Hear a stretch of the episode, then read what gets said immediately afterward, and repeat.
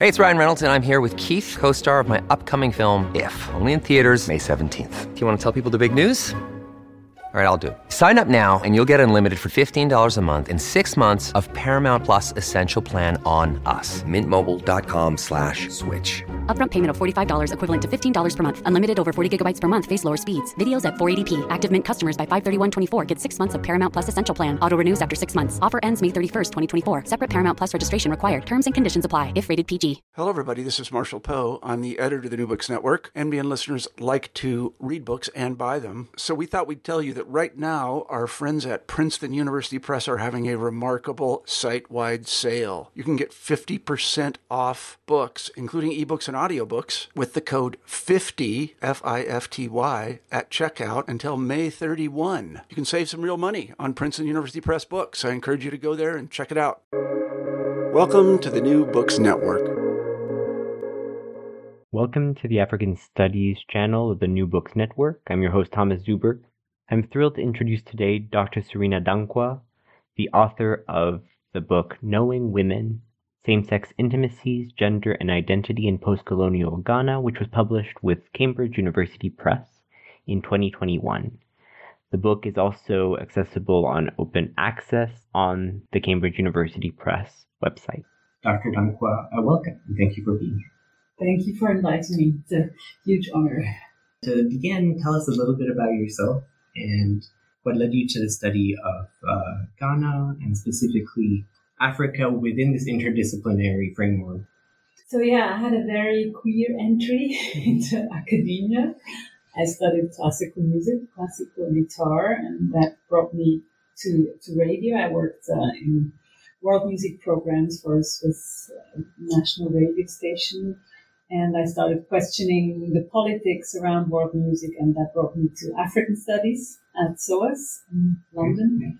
Um, at the time in Switzerland, it wasn't, it, or it was just the beginning of doing African studies at universities, and I didn't, I wasn't de- compatible with my degree, and I also felt slightly uncomfortable studying Africa in, a, in that very wide context mm-hmm. at the time. And um, so, yeah, I went to SOAS, and that was where um, I also met a lot of um, Black queer people, and where I started asking myself after I had finished my master thesis on history in Ghana and on, on gendered history in during colonial early colonial period.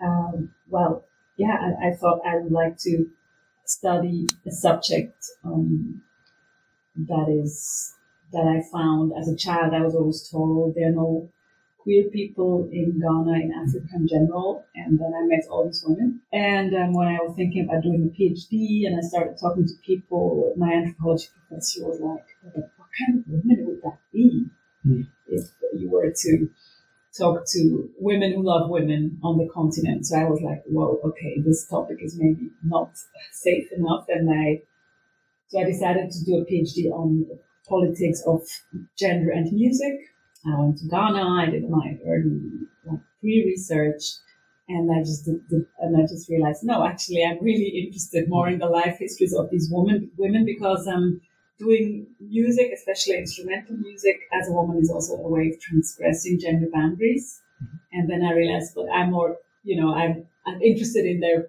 lives more than in their music. So anyway, I, I actually I came back to sexuality. But again, the history professor at the University of Basel, Patrick Harries at the time, who unfortunately died, he was like, ah, but there's not enough historical material. Mm. And yeah, maybe he was right. Um, it would have been oral history, and there's always this difficulty if you study a subject that wasn't named as such, like sexuality was named, that you superimpose something. So yeah, I went for anthropology, even though I always found that was the most colonial discipline of all disciplines. But it gave me the what I like about anthropology is, I guess, the freedom to also to narrate stories mm-hmm. um, and kind of that intersection between cultural and um, social sociological studies. Wonderful. Thank you so much. Uh, let's maybe turn to the book. Let's maybe think about the title. I mean, Knowing Women kind of encapsulate some of the methods that you're using. So, as you know, on page uh, 120, you say that knowing women emphasize this meaningfulness of female friendships and desires and the knowledge embedded in uh, tacit same-sex culture. So tell us a little bit, and you've mentioned it already, but about the origins of this book and the research questions you were really grappling with. So the title, starting with the title, yeah, um, knowing women or knowing women mm-hmm. can be read in two ways. Um, so the reason why I'm referring to knowledge is really that um, the women who allowed me to interview them um, framed their intimacies as a sort of knowledge, of a knowledge of other women, mm-hmm. and also a knowledge of how to practice uh, these intimacies that are not uh, that are not named, that are not um, publicly recognized. Uh, it's also a way of, or it's also about knowing your own desires and knowing how to pursue them despite these obstacles. Um, yeah, so it's not just in the sense of wisdom of women, but it's more like knowing women also erotically and um, knowing uh, your own desires and, and other just an awareness of the of the mere fact that two women can actually love each other because there's not a, a, lesbian discourse that you could easily tap into. And I spoke to some women, I interviewed some women who were like, "Oh, other people do that too." Mm-hmm. You know, kind of thought that's that's my invention and that's my treasure and something that is that is dear to my heart. And you, you can't compare that to lesbianism or whatever, you know. Um, but yeah, my reason one of my research questions was certainly when I realized in Ghana that there was no readily available queer activist community, or certainly not an activist community that was female headed or, or um, where, where, women were visible. Um, I realized sexuality might not be the right concept to even approach these intimacies, and most women spoke about their practices and their lovers as friends. Mm-hmm. So friendship became an important tool to to look at um, same-sex intimacies between women, and and also the term supi, which um, I found early on, or which a term I was kind of familiar with, mm-hmm. um, and it was it's mostly associated with boarding school intimacies between girls. It had also I also heard it used in the context of boys, but much less. So I guess following uh, Sylvia Tamale's injunction that we, we shouldn't just deconstruct Africa and say homophobia is a colonial import, or at least the legislations are, yeah. But we should also reconstruct, and that for me meant to actually look for local terms and pre-colonial African concepts, or you know that you often find in the language or in the ways things are expressed, not always verbal language. Um, to get at how these intimacies can are are are being lived beyond a language of sexual identity because that's I just didn't find it. And so the challenge was really to do research on these intimacies without reifying sexuality because that's the concept I have grown up with in Europe. Um, although I was never particularly comfortable with. But um, so yeah, knowing women is definitely an attempt also at decolonizing sexuality and opening our lens to um, a variety of ways in which we might conceive of uh, same-sex intimacy.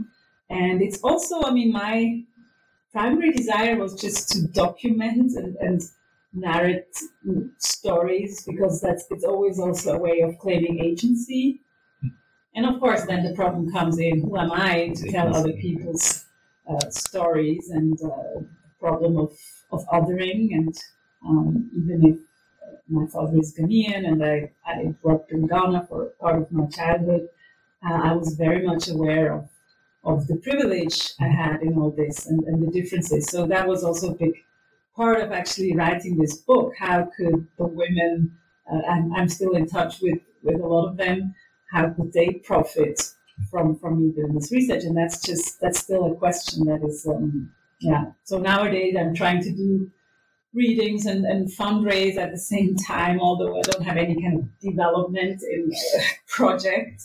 Um, but yeah, I just I just find it important that it that the transfer between academia and the reality of, the women there, but also of queer people here who also often don't have access to university and to certain languages. I'm, I'm still trying to break it down and translate it and, and make it meaningful, especially to Black queer people in Europe we're often confronted with this, oh, that this is not African, and in the queer communities, again, they're exotized based on, the, you know, the, on their blackness. So, yeah, that is a big part of the motivation. Yeah, thank you so much.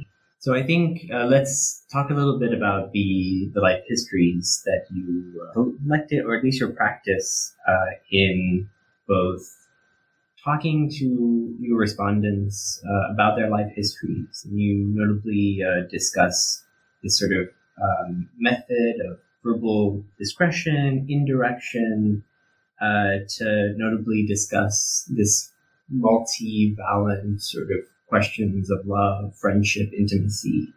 Um, and so I thought, for example, you have an example of you showing a picture of yourself to kind of elicit some of um, the conversations that can only be brought up kind of sideways or through suggestion.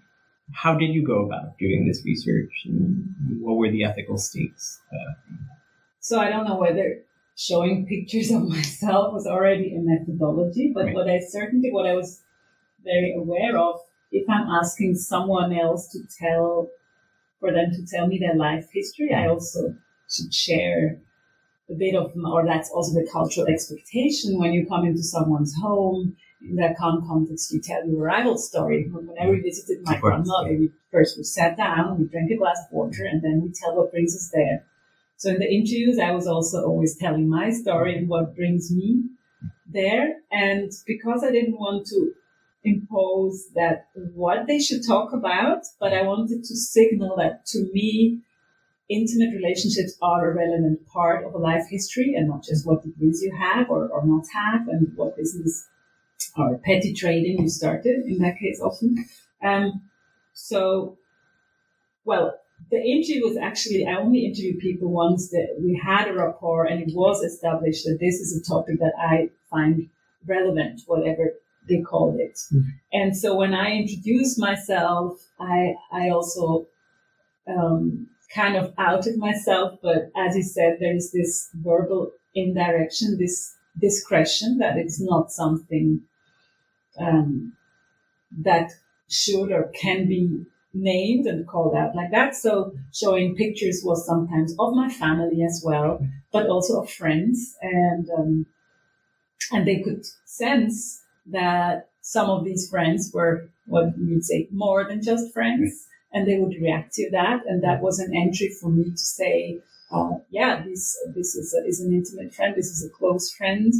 Um, you often had reactions where where women would also start talking about their friendships and how life saving or how important they were.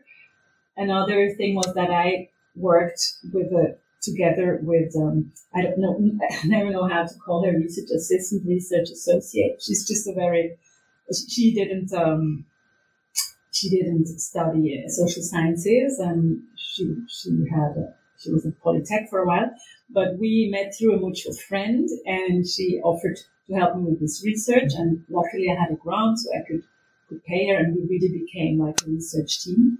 And when we interviewed people we did the interviews mostly in Twi and in Ga and I speak a little bit of Twi but I speak hardly any Ga so this interaction was like a triangular situation where her interests, so her name is Josephine, her her interest in the topic were also there, and it was it was really often a, a, conversation. And within that conversation, the women we interviewed also realized that there was closeness between the two of us, even if we weren't lovers, and and that was also often something that was picked up on. So that was also an indirect way of stating these kinds of relationships are, are matter and are important and of creating a bit of a home social space.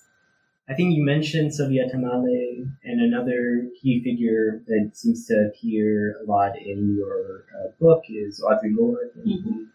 And I was wondering, um, you notably cite Audre Lorde and the uses of the erotic uh, in kind of bridging this friendship erotic uh, of the field work, um, especially, and as you say on page 21, in kind of um, being aware of the deep awareness of the intersections between the affective and material needs and Mhm. desires.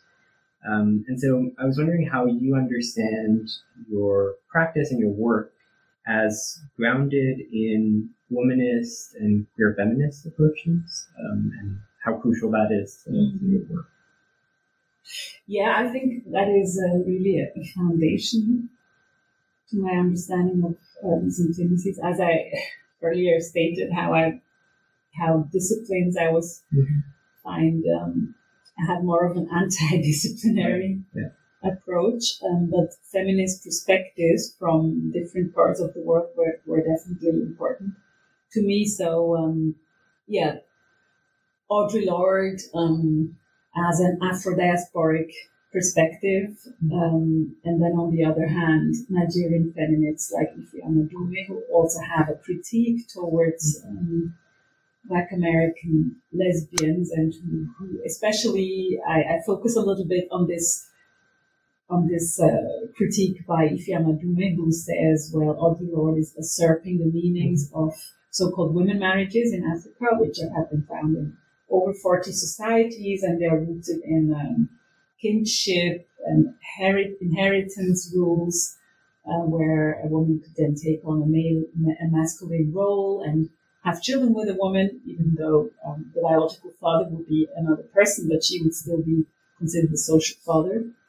and, and the female husband. So anyway, I thought this this was an interesting point where Ifi Amadiume is understandably quite angry at Audre Lorde, but at the same time, she's not seeing that Audre Lorde has been marginalized by the same type of mainstream uh, second wave feminism that wasn't particularly intersectional at the time.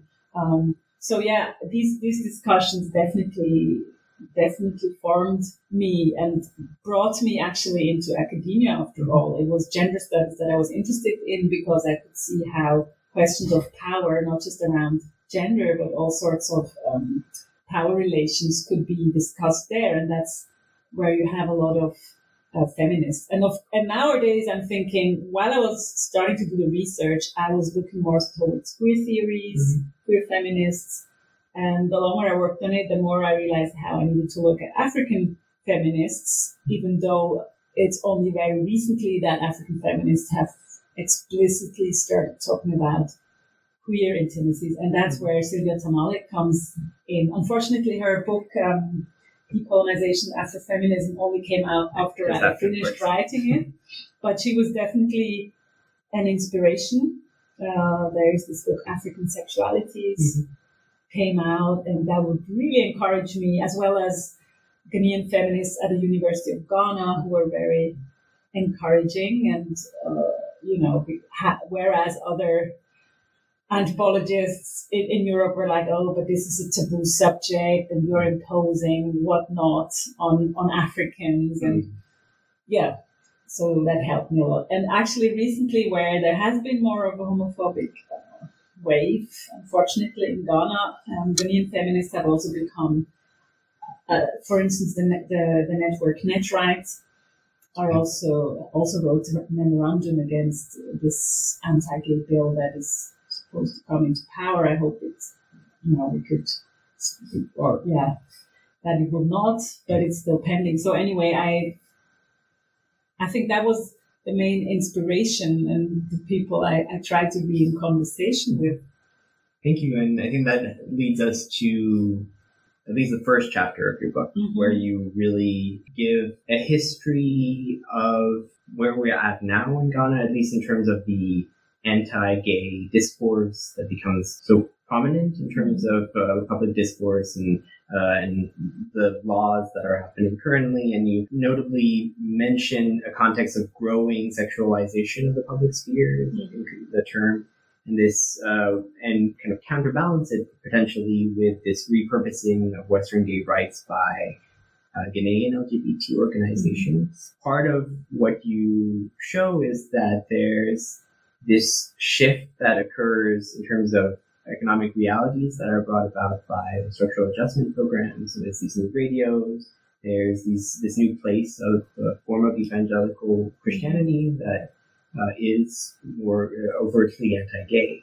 And so I was wondering how this new moment of the kind of post 90s transformed the public discussion around same sex mm-hmm. intimacies. Well, I, I wrote the book in like 2014 when yeah. I was, it's actually really a while ago. Yeah. Um, and in, in the chapter you're mentioning, I'm focusing on uh, an event called the Homo Conference in 2006 that was seen as a bit of a watershed by uh, some researchers where um, a gay activist kind of came out and um, was was accused of organizing a homo conference. Um, but I mean, yeah, these discussions have been going have have started earlier, but it's become ever more aggressive. And you mentioned several factors that led to, I think, that have led up to to this development. The neoliberal media is also very sensationalist, or that's at least queer activists in Ghana are, are blaming also the media for heating up an anti-gay climate, even though there's also pro-gay um, media. And, and then, of course, charismatic Christianity, which is kind of increasingly obsessed with talking about the sexual. There's also a difference there between new, new Pentecostal charismatic churches and the older African denominations who are more sticking to this in direction. They might also talk about um, practices that are not in the Bible, but they would do that in a less direct way. So yeah, you said how did how did that come about? I mean, one thing we have we have to remember it's not. I'm not saying that pre-colonial societies were just benign, and we don't know how people who differed from the norm in, in different ways, how, how they were treated back then. I found some traces that suggest that at least gender ambiguity was was more acceptable, mm-hmm. and the, the, main issue was around sexuality was actually reproduction mm-hmm. and, and or rather procreation, and people who didn't have children might have been ostracized in the past as well, but it wasn't so much about uh, their sexual choice or orientation that might have not even been seen as that important. So you asked about the sexualization of the public um, through charismatic, uh, through a charismatic obsession also with, mm. with sex and with desire. And I think part of the problem is that it's easier to blame individual behavior than exploitative structures and, and capitalist forces that produce, produce new, new riches um, and and uh, while others are, are losing out. So it's often queer subjects who are scapegoated. Mm-hmm. Um, a lot of people also talk about moral panic, and the religion and media is definitely involved in that. But I think what has also changed historically, um, and, and now that's of course Foucault, is that relatedness and your alliance to a family or a position within a family um, has become less. Uh, it, it's still important, but it's less defining of a subject. So someone's desires, including sexual desires, com- consumer tastes, become the hallmark of who you are. And, and that development, simply put, um, that the question what you do in bed translates into political or, or social identity that's just um, something, a process that has hap- is happening everywhere in the world, not just in Africa. And I also think people who refuse that development, that they are, that they're supposed to, uh, or that sex, sexuality is actually where they have to organize themselves around. Um, they're also everywhere. But, I, but in some contexts, it can be rewarding to adopt a, a, name. So adopt an identity, a sexual identity that can go with certain rights. Uh, in Ghana, that is, of course, even less attractive given the homophobic climate. Unless you get funding as an activist, then you can get support through that. But usually it's not something, it, it's not desirable to, to, um, for, for a lot of working class women, or at least the women I was in touch with, they were very hesitant of putting a label on their practices. So that whole distinction between sexual identity and sexual practice um, became something that I, I thought about a lot. And I don't want to make it a dichotomous relationship between identity, you know, the, the Western have, in the West we have an identity and there they just have their practices. Uh, I think that's again a boundary drawing practice of the West and the rest, it's certainly much more complicated than that. And obviously, what you do, it it's it does have an impact on on who you are and how you identify in some ways, but it's not as straightforward, I think, as it's often uh, as it's often portrayed by also by LGBT uh, activism. Well, maybe that kind of leads us back to the term supi that you mm-hmm. kind of brought up uh, earlier on in, in our conversation. You know notably that supi should be considered as a practice and an intimate same-sex discourse that relies on different models of gift giving and friendship.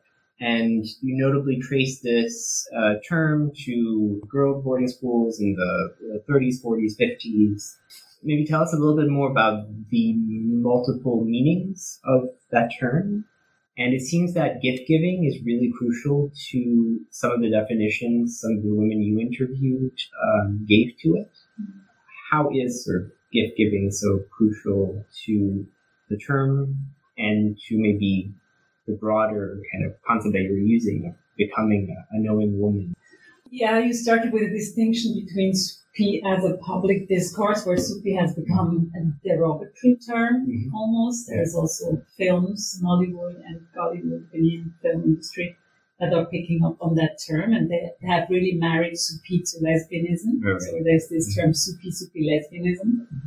Um, and on the other hand, Supi within an intimate discourse among women who love women, where it's much more fluid. I spoke to women who went to boarding schools in the 40s and who used that term to refer to their best friends mm-hmm. without being explicit whether that had an erotic component or not, but they always talked about gift giving um, and about, I would call it a socializing process, process mm-hmm. within female spaces and how you respond to a gift, how you learn to read maybe and decipher the meanings in a gift. So these were material gifts and sometimes quite big gifts. It was really also in a context where where you feed a best mm-hmm. friend uh, because you had your parents would give you more, the, for instance, at boarding schools. But it also translates into gifts in a more symbolic way. Um, the gift of knowing, always sounded to me when women spoke about maybe their first time love at school, about a senior and the junior. So there's that senior junior dynamic where you where you learn how to express attraction or so yeah. So there was love letter writing, um, and as well as uh, material gifts and, and little sweets, sweets and stuff that was being exchanged.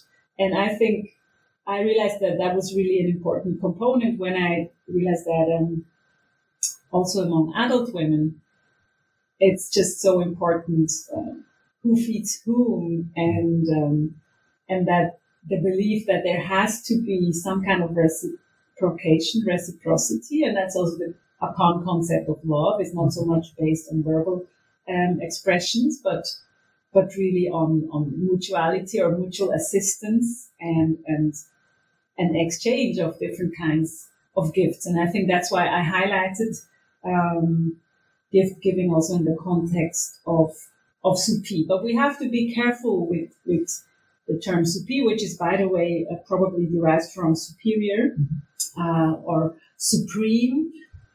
And interestingly, in the Asafo companies, which are traditional secret young men's societies that were quite active also during the colonial period, especially among the Fanti on the coast, um, there's also a captain called the Supi captain, who is kind of a mother to that's what uh, anthropologists wrote, who's kind of a mothering figure within that secret society.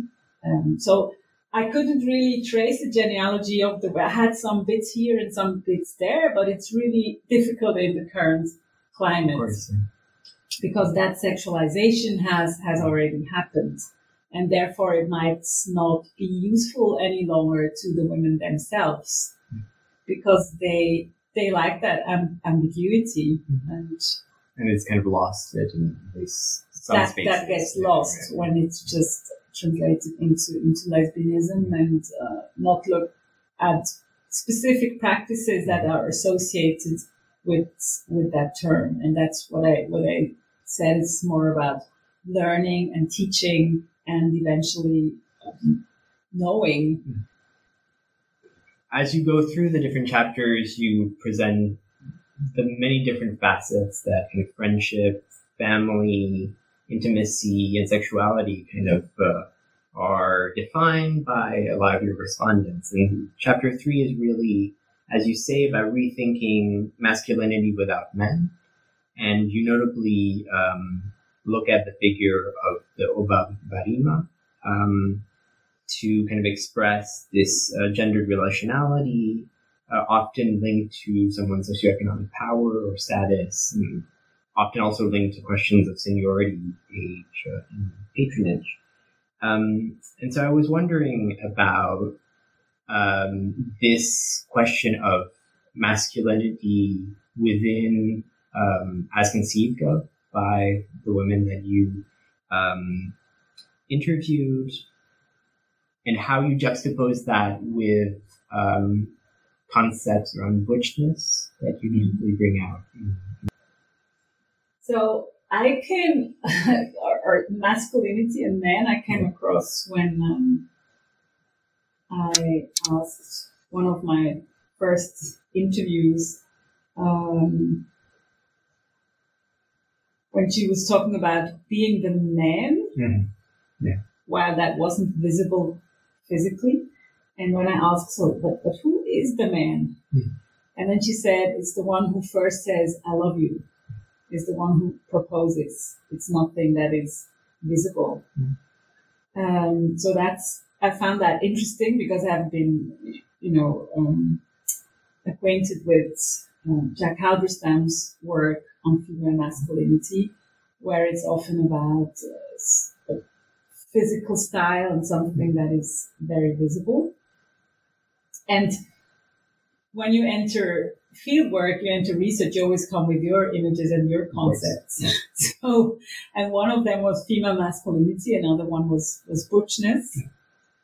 And so in order to, to understand the dynamics, relational dynamics, I, I did try to translate these concepts and see whether that, that worked in some ways. And what I realized is that masculinity was very much understood in economical terms because the one who first says I love you is also the one who is supposed to offer something to their lover.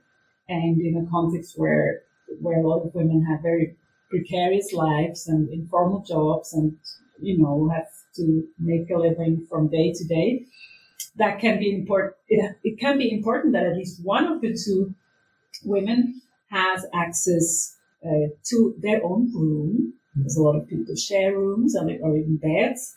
Um, is able to, you know, provide you with a, with a meal or a beer or, yeah. So within that uh, nexus of also cooking, food, feeding, um, money is, is, is in there. And, and that's where, um, yeah, masculinity and the term Obarbarima itself, um, as Gracia Clark already used it or found it in the 70s in, in Kumasi among market women and Oba meaning woman and Berima meaning man. And then the combination is something like uh, masculine woman, also, but also brave woman. So we can also see, you know, the sexism that a strong woman must be somehow masculine. And that is also in there. I'm, I'm not saying, uh, you know, that's the end of gender, the fact that there's a term like Obaberima. But, and also again, there is a shift there. It was, it was mostly positively connoted. Mm-hmm. And it wasn't um, so much sought in the context of, of sex and sexuality. So, um, and it wasn't actually, Obaberima wasn't the term that the women I interviewed used by themselves. I would ask them what they understood by Obaberima, and, and they were like, yeah, yeah, I've heard that. And when I was a kid, I was called that because I was always climbing trees. And, um, but I found it interesting that it was not necessarily something that was, was negative.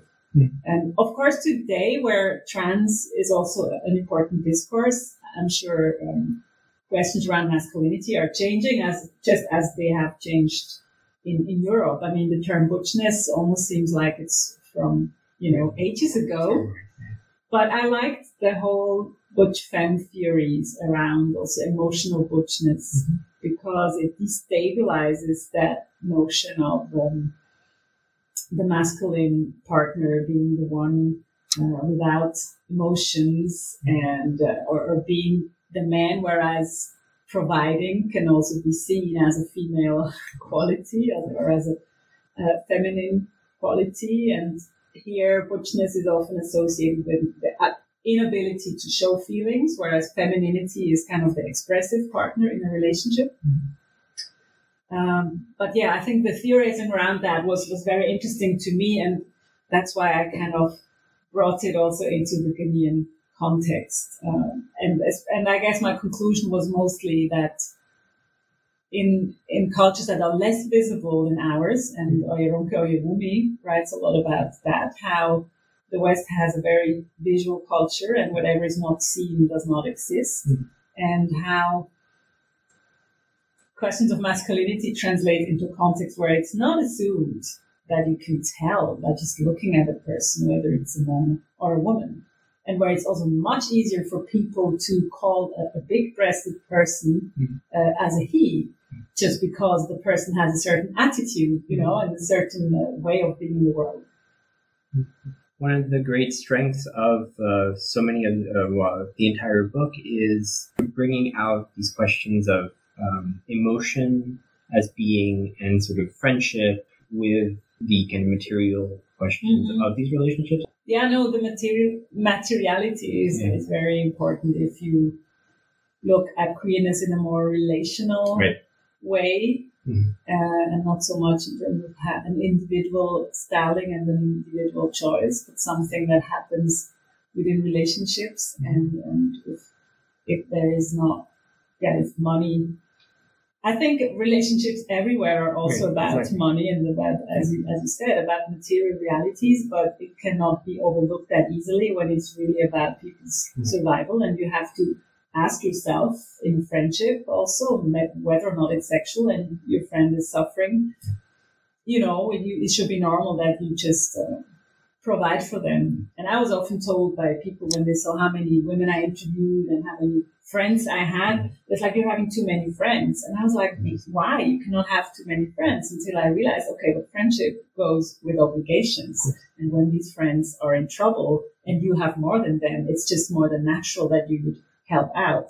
And you know, has the stereotype about stingy European researchers. I didn't want to fall into that trap. Of course. But then I realized, okay, then I might have to limit my friendships because it's not just yeah, if a, if a friend has an accident and doesn't have the money to go to the hospital, you want them to die? No.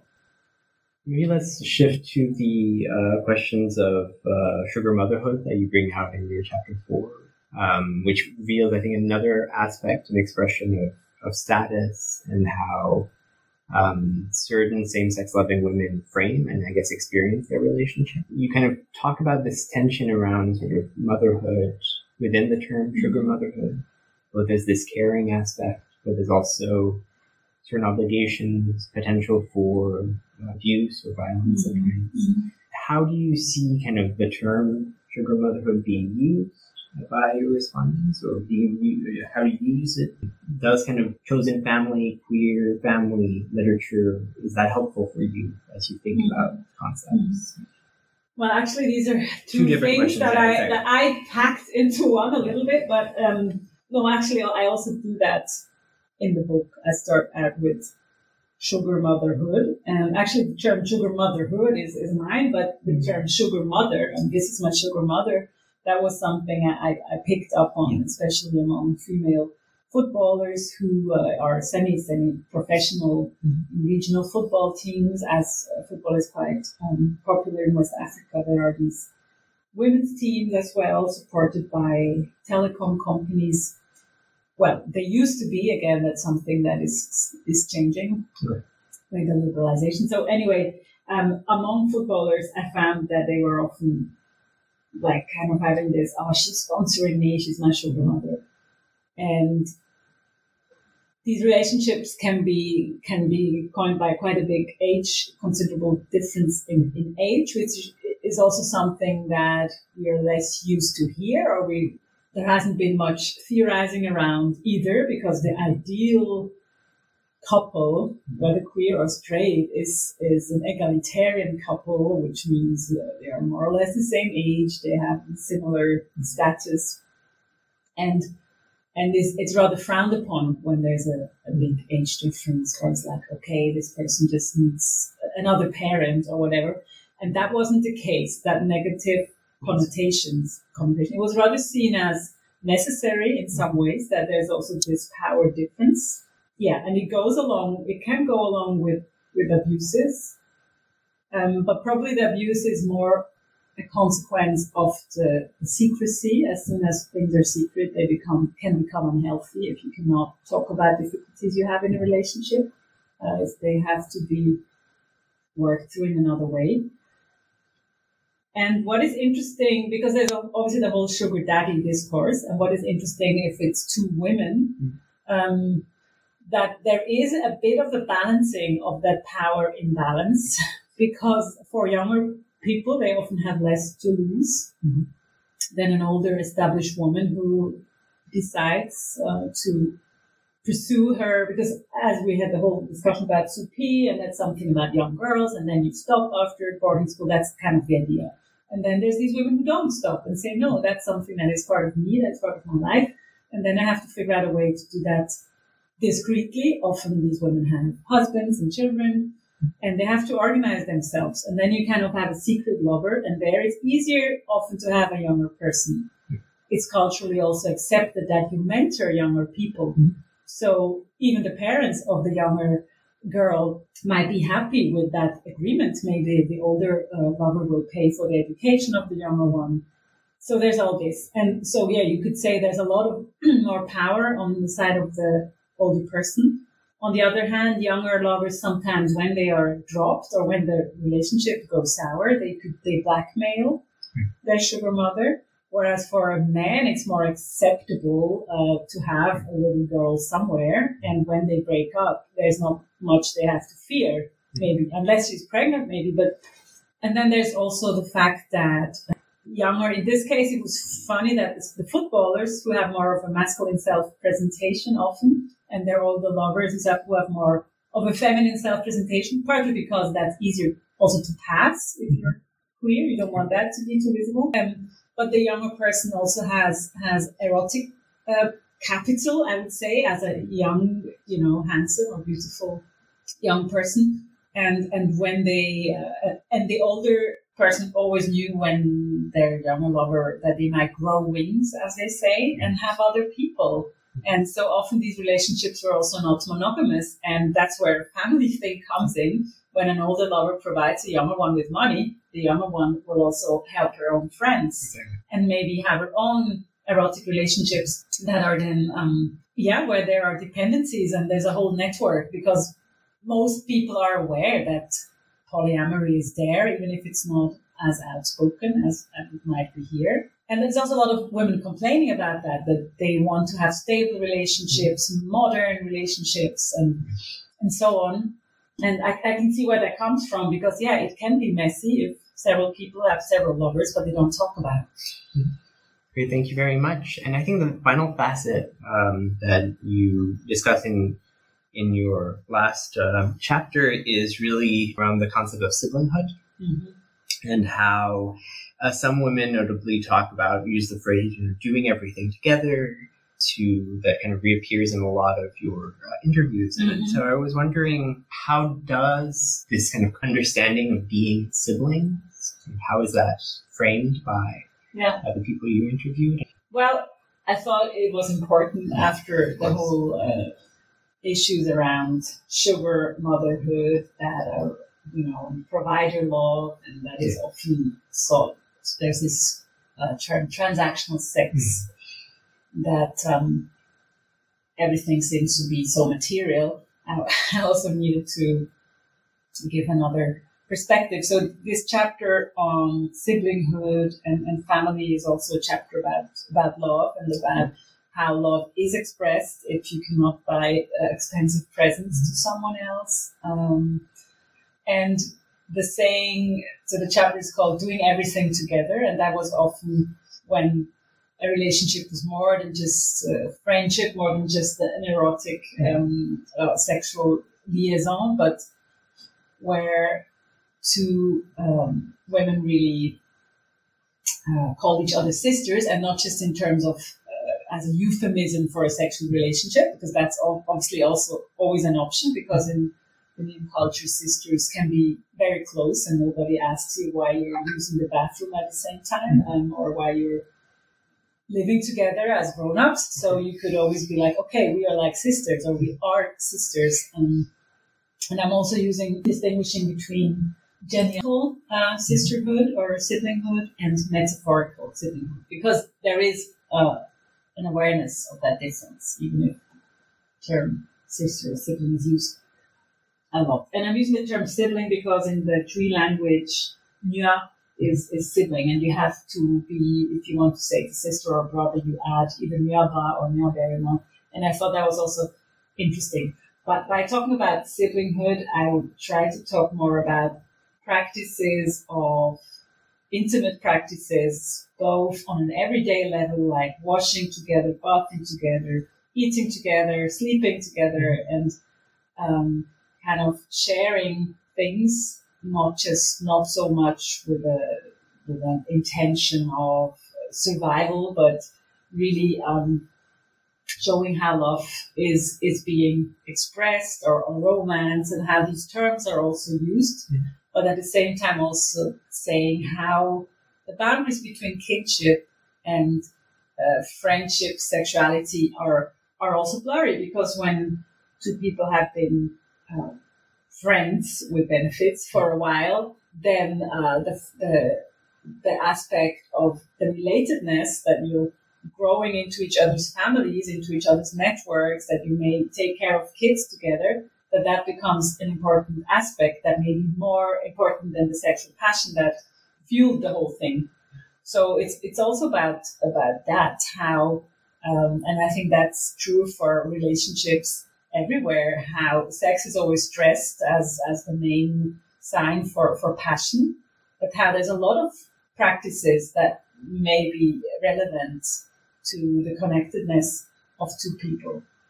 And in this context, as soon we, as we talk about family and siblinghood, then the question of incest also comes up because if you're intimate with with a person you are uh, related to, and I, I'm just now I am learning the, the the distinction between biological and so, social relatedness, because in the case of same-sex relationships, um, you don't have the issue of procreation. So it's not about, oh, but we shouldn't be together because uh, you're my cousin. And, and by the way, that's also depends. The rules around cousin marriage are very different in different societies. And uh, for instance, in the Akan context, you're not supposed to marry a matrilineal cousin, but patrilineal marriage to a patrilineal cousin could actually be encouraged. So I find it interesting that among the women themselves, in some cases, all of a sudden they realized that they were actually biologically, so through their gene- genealogy, related to someone they were close with, and then and they started, you know, questioning themselves. Well, but this is wrong. Hmm. And so I spent quite some time figuring out why it was wrong because then when you found out how they were related, it was really so far away that I'm pretty sure in a heterosexual context that wouldn't be questioned. And sometimes they didn't even know how exactly they were related, but they just knew. So I sensed that it was also something about mixing mixing different registers of being connected to a person, and that you didn't want to mix that. Of course, it's also for pragmatic reasons. If in the context of homophobia within the family, no matter if it's uh, if it's biological or social, within the family, if two people are very close and that's known by others, and these two women, then uh, you could have problems just um, based on, on, on on homophobia. And another interesting thing is that some of the homophobic preaching in Ghana is, or one reasoning behind is to say, well, if two women are together and because they cannot have kids, we don't even know they could theoretically be related. And then wouldn't that be incest? So all these considerations there, you have these old incest taboos and incest rules and Meyer Fortes and other anthropologists went to a great length to document all of that. And taking family and kinship uh, onto a more more metaphorical mm-hmm. level. I, I, wondered how, how that plays out on that level, and I found that that it's again it's, it's mostly social, whether or not two women consider each other relatives, and you know that, that you could have different degrees of relatedness, and some would actually say, yeah, this is wrong because we're related, and the other they have the same more or less connection, and they say um, that's fine but yeah, as an anthropologist, kinship is always interesting. And then I also looked at concepts of queer kinship formation in, in Europe and the US and how uh, the conscious making of queer families is being theorized. And there it's often about what, what makes a family a family when there's not that option of having uh, genetic kids together. Um, and then there's often choice, the argument of choice, mm-hmm. of love, and of permanence.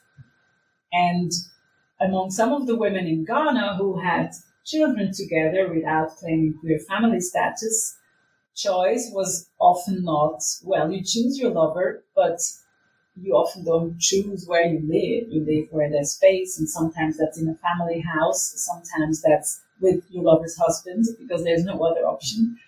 Permanence is also difficult because a lot of lives have to be you have to be flexible you have to uh, there's always a certain provisionality and with covid we're also realizing that here that things you, you don't know what, what how you're going to meet in two months time but in ghana that's that's the permanent state right. you you know um, nothing is permanent and there's a consciousness about that and then love, yeah, love is also there, but again, it's not so much organized around verbal uh, statements, or it, it's again about care. That's how you show show love. So for me, some of the arrangements, quote unquote, that I met between women who had uh, kids or who took care of each other's elders, I would call that family, but it would never uh, enter new kinship studies on, or well, maybe it does now, mm-hmm. but the classic um, lesbian, gay kinship literature um, has another concept mm. Of queer family. And again, because we always come with our concepts and we try to, um, so so that was something I felt something that I would want to work around more. Mm. But that kind of came in at the end of my research when I when I finally was able to let go of, of my own baggage, of my own gaze to some extent, where I felt, yeah, we really have to approach intimacy from from another from another angle. I was wondering if you had any sort of concluding remarks about the book, and if uh, more broadly you talked about some of these strands that you left unexplored, and what are kind of future projects you'd be interested in developing. Well, now that I'm working for an NGO that um, works around uh, sexual health in West Africa, actually in Francophone West Africa, but also in parts of the Balkans. Okay. Um, and that's also working against um, gender based violence. Uh, my my focus is is very much on how to queer Mhm. and decolonize development work, if that is possible at all. And um, so, if I had the opportunity to to to have just the freedom to do a research project, I think that would be something that I would be interested in. In the development um, context, there's this concept of gender trans- transformative work, Right. which basically means how can you transform um, patriarchal uh, and sexist behaviors and on a household level how can you inspire men to help in the household um, and so on and that's all good but there's also a problem with that because it's very heteronormative so in order to be a new man, a good man, a modern man who is, you know, enabling his wife to also work and so on, you have to have a wife. And that's always um, thought of as a heterosexual middle class marriage. I would be curious whether uh, gender transformation could be also seen in, in a broader way. It's often just about gender roles and never about gender expression or gender identities. That that's something that I've been thinking about lately. Um, even though it's important to change role patterns, does it come at the price of reifying uh, heterosexual norms? Gender norms and- Because then to be a, a, to be a, a proper man, to be a good man, you don't have to be aggressive or, or, or a breadwinner or you know all these things. But um, you you are still a man, and that is still, or even more so, associated with with heterosexuality. Another thing that I would be very interested in to see how these more fluid concepts of intimacy and of sexuality translate in an Afro-diasporic Mhm. context in, in Europe and in other parts of the world. And then what I've, I'm also working on right now is how to translate the book to Black queer audiences in, in Europe for whom um, the book was originally intended, because we need a history. Um, and a lot of the alienation um, that Black queer people experience has to do with that break between LGBT politics, and that's something to be seen as, as Western, although there is a growing queer African movement or it has been there for a long time, but it didn't name itself that. And and on the other hand, um, yeah, the whole idea that queerness is un-African. So um, there are all these exciting queer African initiatives now on the continent, but there are also um, Black queer movements in the diaspora. So I would I would I'm curious or now I'm kind of trying to, to be more in touch with what happens here also because I, I live I live here in, in Switzerland, so I'm organizing kind of musical performative readings where I'm uh, working together with artists and actors and musicians to, to try to get something out of these stories that is perhaps easier to tell in a narrative way. And that's also traditional African feminist writers authors like Ama Ata Aidoo, uh, who who did write about queerness, but some there, there are stories, and that has always been a way of broaching taboo subjects. And although the stories I'm telling are, are not fictional, um, by, by focusing on, on the details and on the poetry, the language, and how the stories are told, I think uh, that, that's that can be quite powerful. So that's not so much uh, research, but that could lead um, to more research because I really think we have to rethink queer politics, and um, art could be a way of, of course. going about it in, in a different way that is that is less less static and less colonial. in some ways. Wonderful. Thank you so much for this very rich uh, and fascinating conversation.